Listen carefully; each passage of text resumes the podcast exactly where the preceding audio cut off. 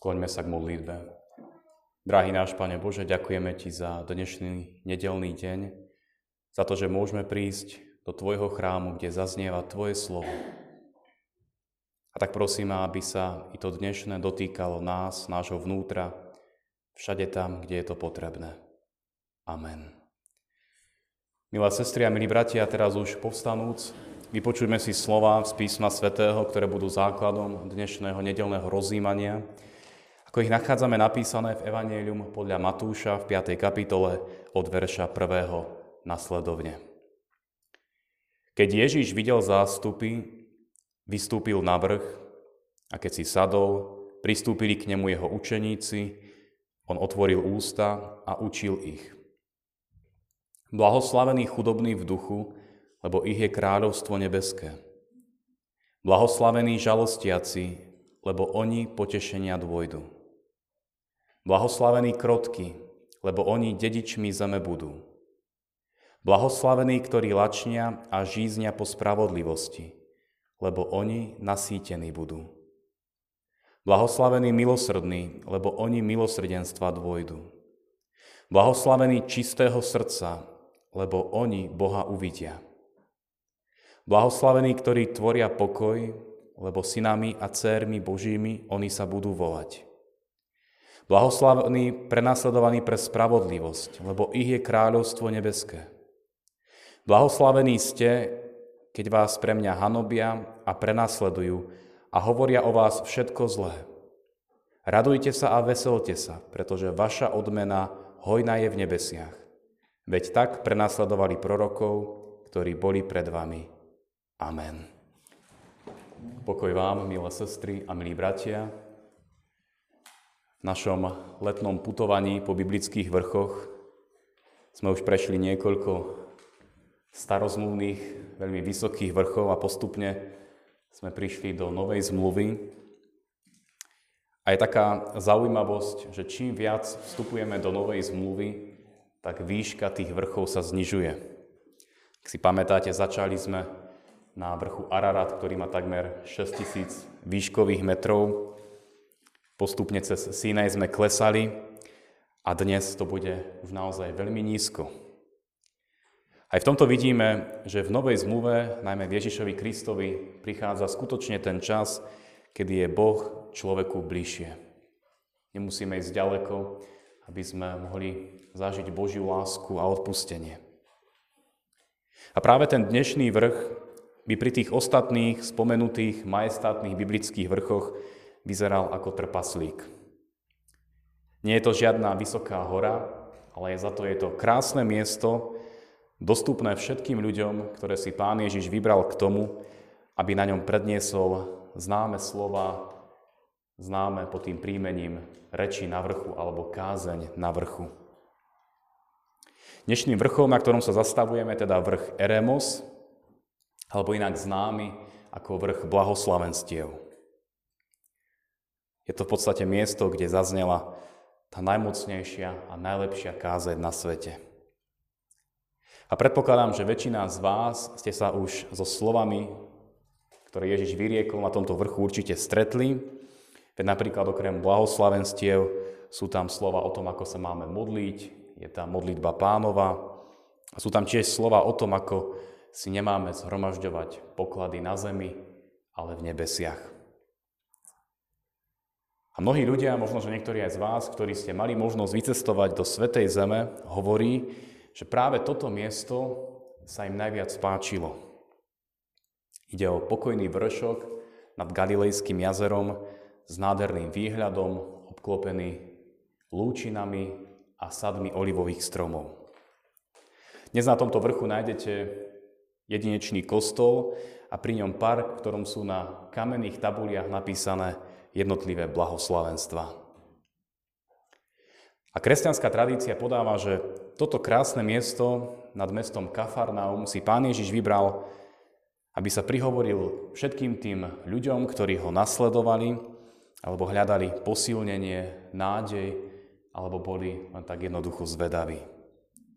A Boží syn si vyberá toto miesto z takých dvoch jednoduchých dôvodov. Tým prvým dôvodom, že je dostupné všetkým ľuďom. Každý na tento vršok môže vybehnúť do 10 minút. A zároveň tá scenéria, ktorá na tomto vrchu je, sa podobá akémusi prírodnému amfiteátru. Čiže toho, kto tam hovorí, môžu všetci veľmi dobre počuť. A Boží syn chce, aby to slovo, ktoré prináša do nášho života spásu a nádej, počuli všetci. Aby nikto neostal stranou. A tak, milá sestri a bratia, určite môžeme povedať, že vrch blahoslavenstiev je pre nás miestom, kde Pán Ježiš citlivo vníma potreby druhých. A samozrejme nie iba tie telesné, ale najmä duchovné.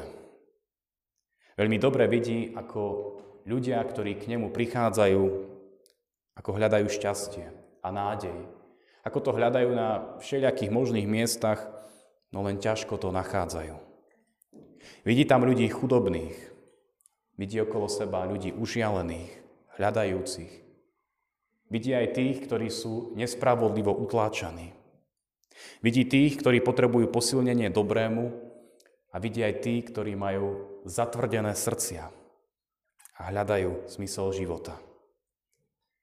Vidí tých, ktorí sú hladní po Božom slove a v neposlednom rade vidí aj každého z nás. A práve do tejto ľudskej rôznorodosti zaznievajú Ježišové slova o tom, kde nájsť to skutočné šťastie v živote. Ako byť blahoslavený, naplnený, žiť zmysluplne a nebeský bohatý. My vieme, že tie samotné blahoslavenstvá sú veľmi hlboké a bohaté slova. Mohli by sme tu byť dlhé hodiny, rozoberať ich z každého konca. Ale ak by sme to len skrátili pre toto dnešné nedelné uvažovanie, sú tam v prvom rade slova, ktoré nám do života prinášajú útechu. Napríklad tie mocné slova blahoslavení žalostiaci, lebo oni budú potešení. Niekedy sa ľudský žiaľ vníma ako slabosť či nebodaj prejavom slabej viery. Ale práve tu Boží syn vyzdvihuje tých, ktorí prežívajú v živote žiaľ. Či už vlastný, osobný, alebo žiaľ z utrpenia druhých. A zasľubuje, že títo, ktorí žialia, budú potešení. To blahoslavenstvo by sme mohli parafrázovať slovami Nech žijú tí, ktorým ostali oči preplač, lebo tí zažijú radosť, o akej ani nesnívali. Pán Ježiš hovorí, že budú Bohom potešení.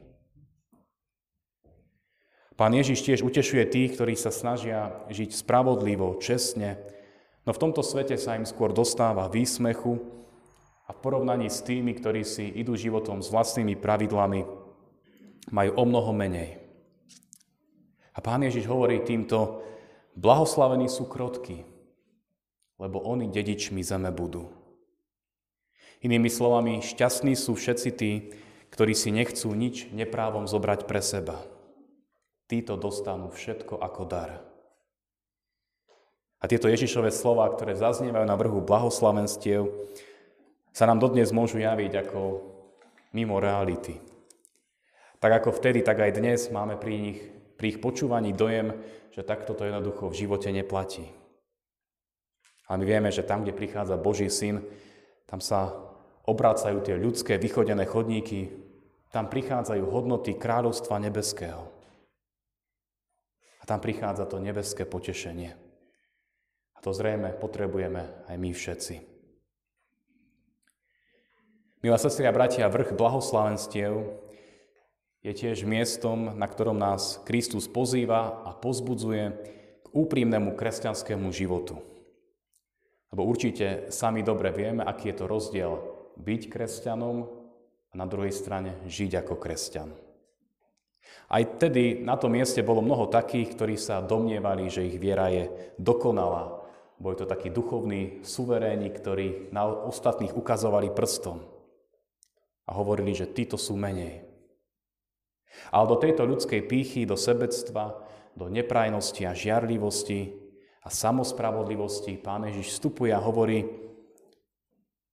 dajte pozor a buďte viacej milosrdní, aby sa aj vám dostalo raz milosrdenstvo.